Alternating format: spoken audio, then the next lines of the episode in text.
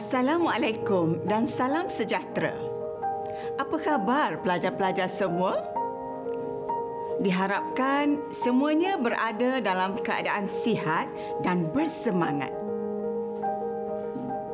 Cikgu harap pelajar-pelajar semua dalam keadaan bersedia untuk mengikuti sesi pembelajaran kita pada kali ini.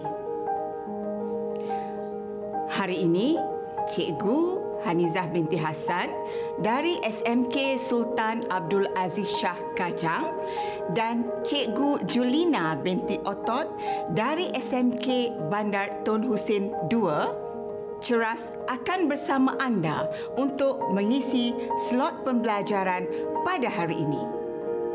Pada hari ini, kita akan mempelajari satu lagi tajuk yang menarik di bawah tema dua iaitu Seni Bina. Seni Bina merupakan sebahagian daripada cabang kebudayaan yang dihasilkan oleh manusia.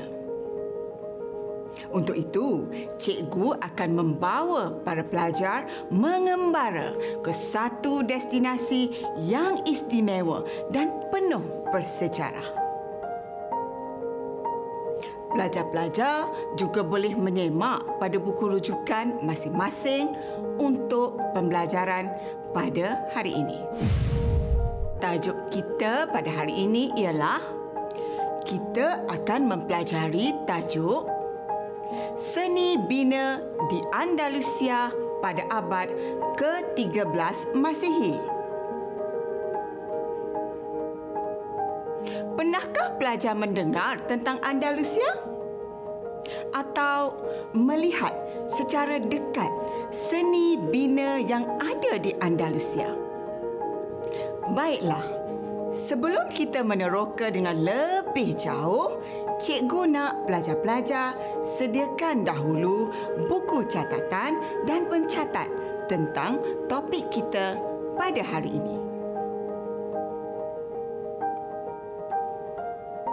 Pada akhir pembelajaran, pelajar-pelajar akan dapat pertama memahami konsep seni bina.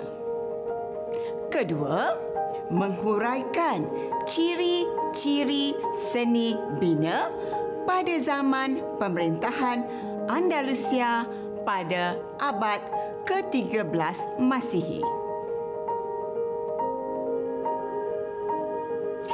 Pelajar-pelajar, kita teruskan pembelajaran pada hari ini dengan mengetahui apakah konsep asas seni. Dari segi definisi konsep, seni itu merujuk kepada sesuatu yang bersifat halus, mikro atau lembut dan mengandungi unsur-unsur keindahan. Pula yang pelajar tahu tentang konsep seni bina? Baiklah, seni bina bermaksud keindahan yang dicetuskan daripada kemahiran dalam aspek binaan, reka bentuk binaan dan pertukangan yang membentuk sesuatu konsep itu dan struktur monumen atau bangunan. Hmm, kalau pelajar nak tahu, seni bina Islam itu sendiri merupakan salah satu cabang kebudayaan dan ketamadunan Islam yang merupakan hasil usaha serta kreativiti umat Islam bagi memenuhi keperluan rohani dan jasmani. Sebenarnya, tamadun Islam menyaksikan kemunculan ramai tokoh-tokoh dan cendekiawan yang terkenal dalam pelbagai bidang, termasuklah bidang seni bina. Agaknya apa kaitan Ibnu Khaldun dengan seni bina? Apa apakah sumbangan besar beliau terhadap bidang ini? Wah, tepat sekali jawapan pelajar. Bijak sungguh pelajar-pelajar semua ya. Memang betul. Ibnu Khaldun pernah menyatakan bahawa kesenian itu dianggap penting sebagai manifestasi atau gambaran kegemilangan tamadun sesuatu bangsa. Pelajar-pelajar, sejak dulu lagi kita dapat melihat hasil seni bina Islam sememangnya banyak bertumpu pada masjid yang menjadi tempat pertemuan umat Islam untuk beribadah dan bermasyarakat. Terdapat tiga komponen utama masjid iaitu mimbar, mihrab dan menara. Sebelum kita meneroka dengan lebih jauh ciri-ciri seni bina Islam di Andalusia, marilah kita sama-sama meneliti ciri-ciri asas dalam seni bina Islam.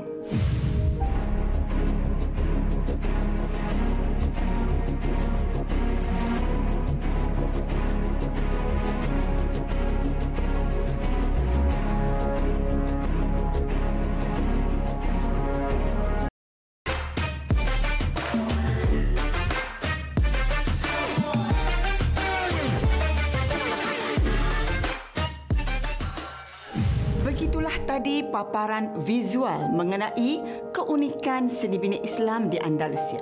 Menarik bukan? Konsep asas seni bina Islam mempunyai ciri-ciri berikut. Mempunyai ruang untuk cahaya masuk. Ruangan bilik yang memisahkan antara lelaki dan perempuan bentuk bangunan yang bersesuaian dengan iklim setempat, aman dan tenang. Tahan lama, dilengkapi dengan perabot yang sederhana dan tentunya indah dipandang mata. Sebelum kita mendalami ciri-ciri seni bina di Andalusia, moleklah sekiranya pelajar-pelajar mengetahui serba sedikit tentang latar belakang seni bina Islamnya. Jom para pelajar. Tamadun tersohor di dunia telah tercipta ketika zaman pemerintahan Islam iaitu Kerajaan Nasriyah di Andalusia selama 800 tahun. Kerajaan ini juga dikenali sebagai Bani Al-Ahmar iaitu kerajaan Islam terakhir di Andalusia yang dipimpin oleh Muhammad bin Yusuf bin Nasr.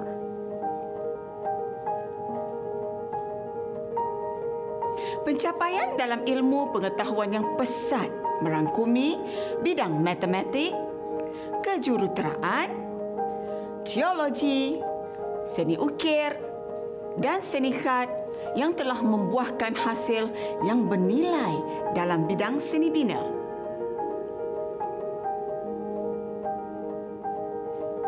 Unsur seni bina Islam mula bertapak di Cordova seperti Masjid Cordova yang merupakan pusat agama dan pendidikan utama yang telah mempengaruhi seni bina gereja. Oleh itu, Raja Alfonso ke-10 telah menjalankan usaha untuk mengekalkan keindahan seni bina asal dengan memerintahkan supaya orang Moorish bekerja dua hari setiap tahun agar di dalam masjid tersebut agar tiada apa-apa yang rosak. Kemajuan seni bina di Andalusia yang paling unik ialah pembinaan Istana Alhambra, Masjid Al-Mulk, kediaman-kediaman pemerintah serta institusi pengajian tinggi seperti di Cordova, Toledo dan Grenada. Untuk penerangan seterusnya, cikgu serahkan pula kepada Cikgu Julina. Terima kasih Cikgu Haniza.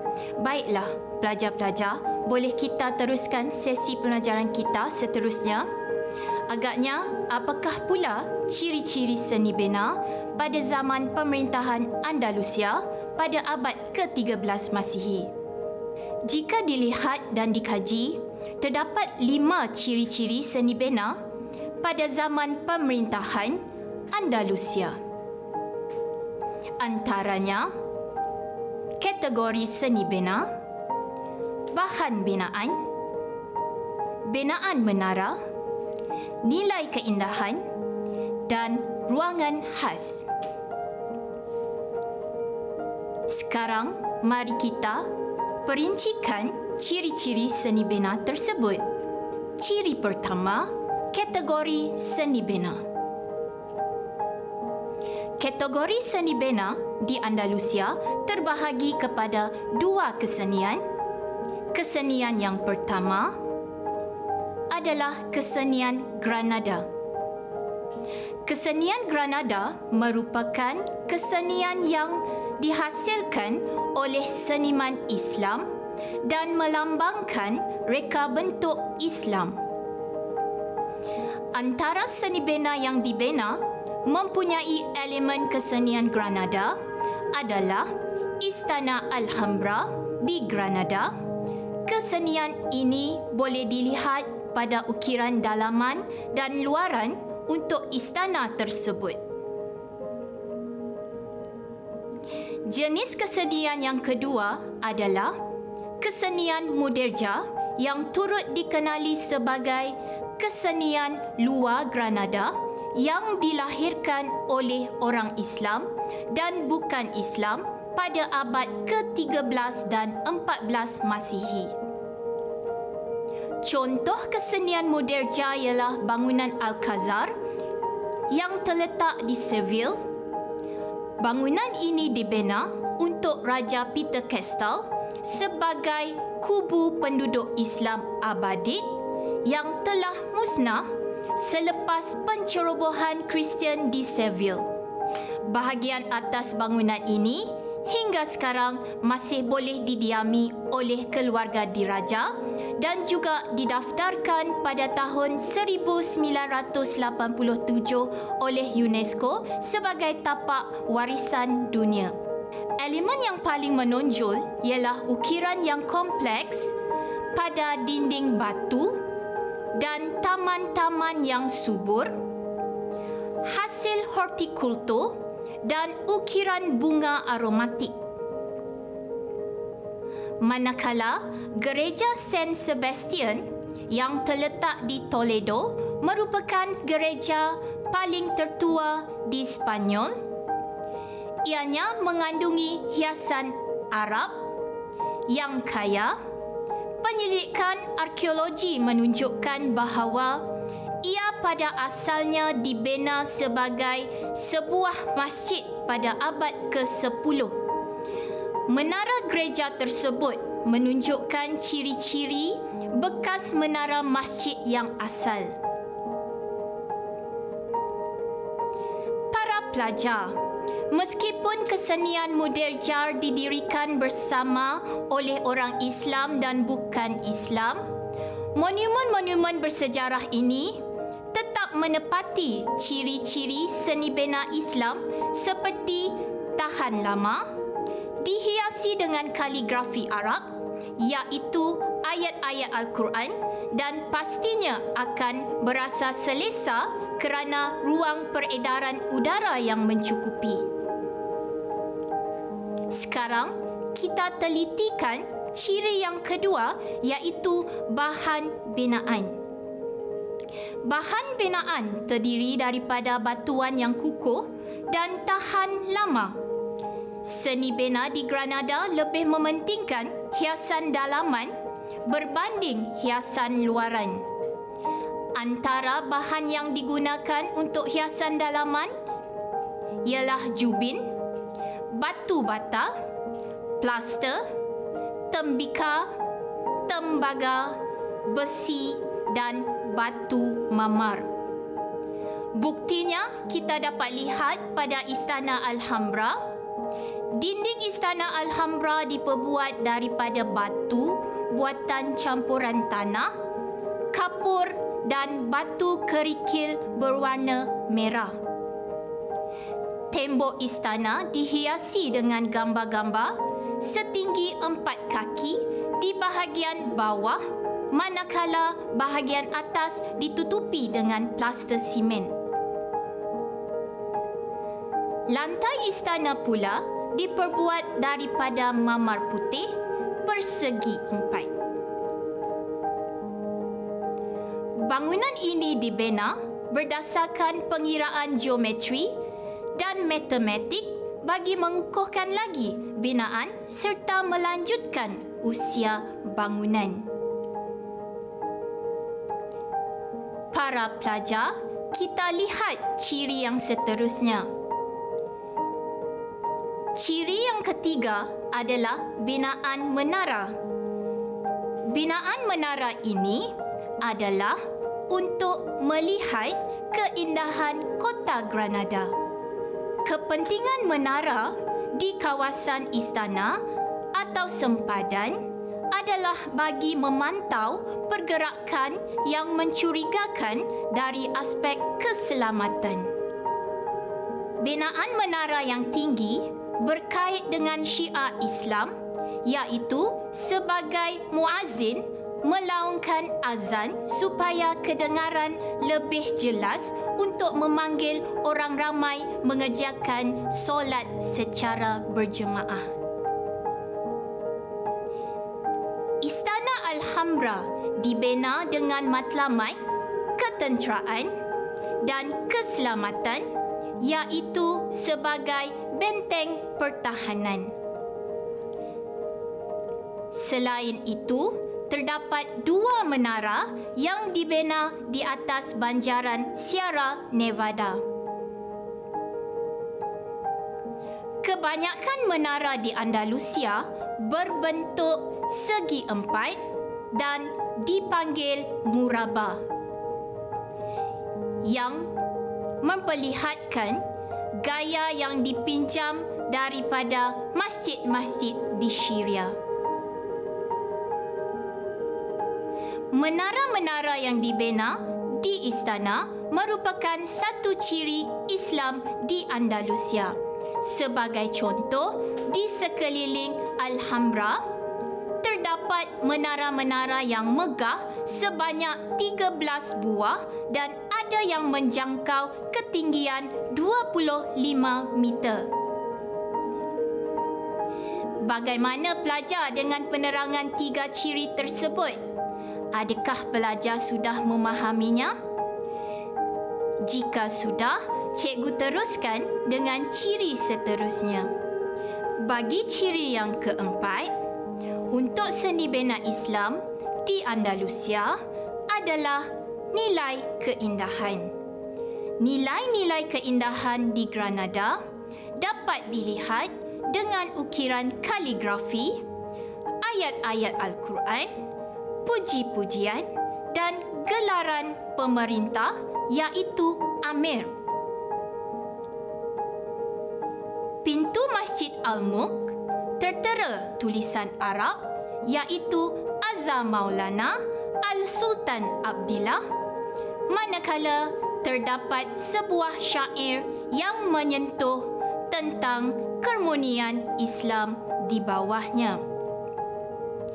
Bahagian dinding masjid tersebut dipenuhi dengan hiasan ukiran yang berselang-seli dengan tulisan Arab.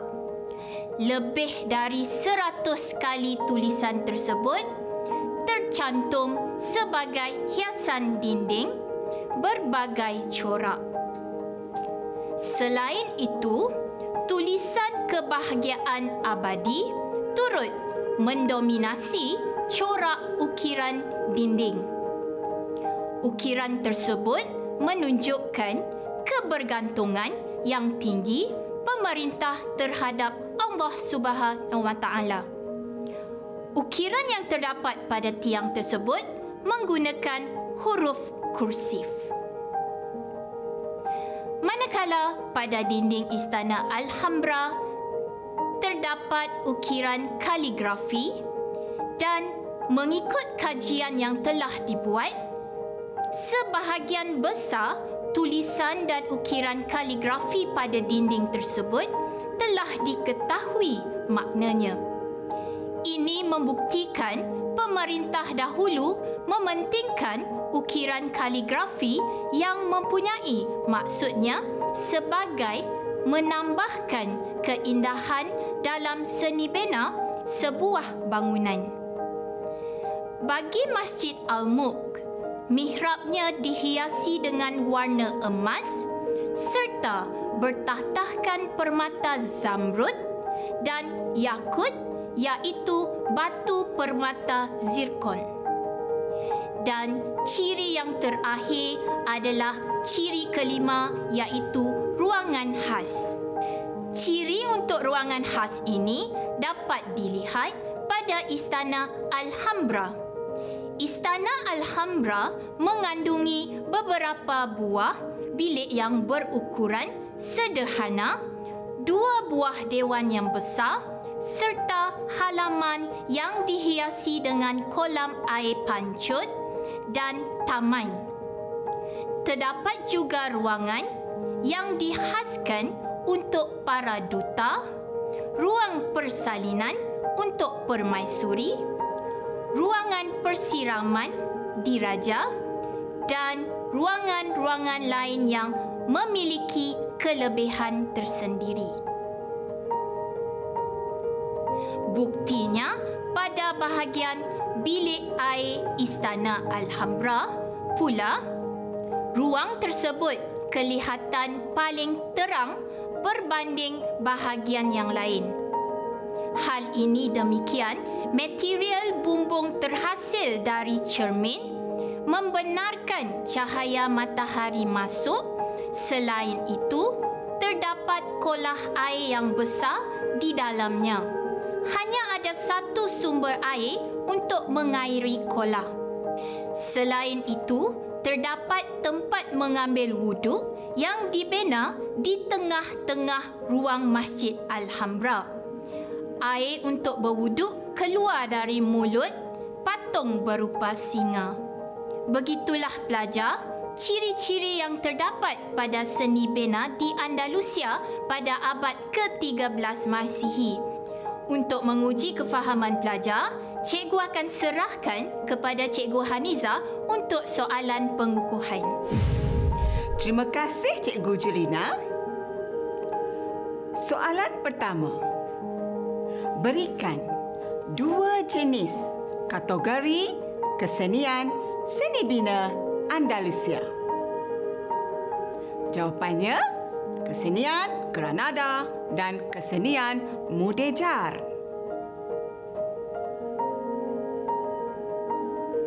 Soalan seterusnya. Nyatakan nilai keindahan yang ditekankan pada seni bina Andalusia. Seni bina mempunyai nilai keindahan dengan tulisan kaligrafi yang mengandungi ayat-ayat suci Al-Quran, puji-pujian dan gelaran pemerintah.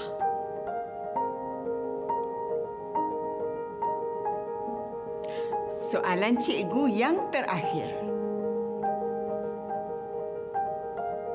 Apakah yang menampakkan keindahan pada dinding seni bina di Andalusia.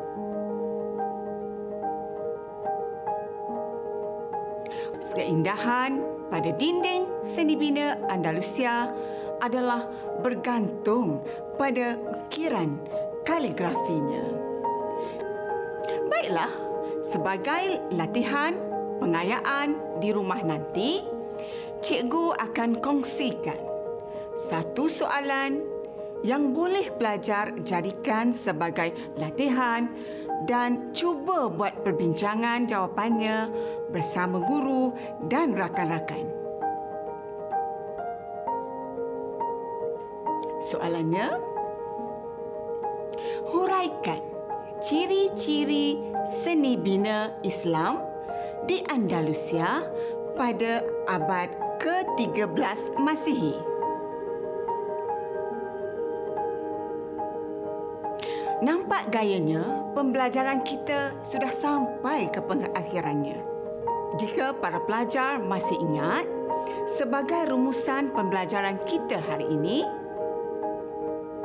apakah ciri-ciri seni bina Islam di Andalusia pada abad ke-13 Masihi?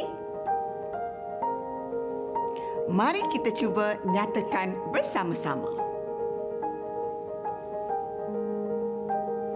Ciri pertama, kategori seni bina. Ciri kedua, bahan binaan. Ciri ketiga, binaan menara. Ciri keempat, nilai keindahan. Dan ciri kelima, ruangan khas. Hebat sungguh pelajar-pelajar cikgu kali ini. Baiklah para pelajar, semoga apa yang dipelajari tadi akan memberi manfaat kepada semua. Cikgu harapkan apa yang cikgu terangkan tadi dapat memberi penjelasan yang jelas dan membantu dalam menjawab soalan untuk tajuk ini. Akhir kata, cikgu ucapkan selamat belajar dan maju jaya sehingga kita berjumpa lagi. Sekian, terima kasih.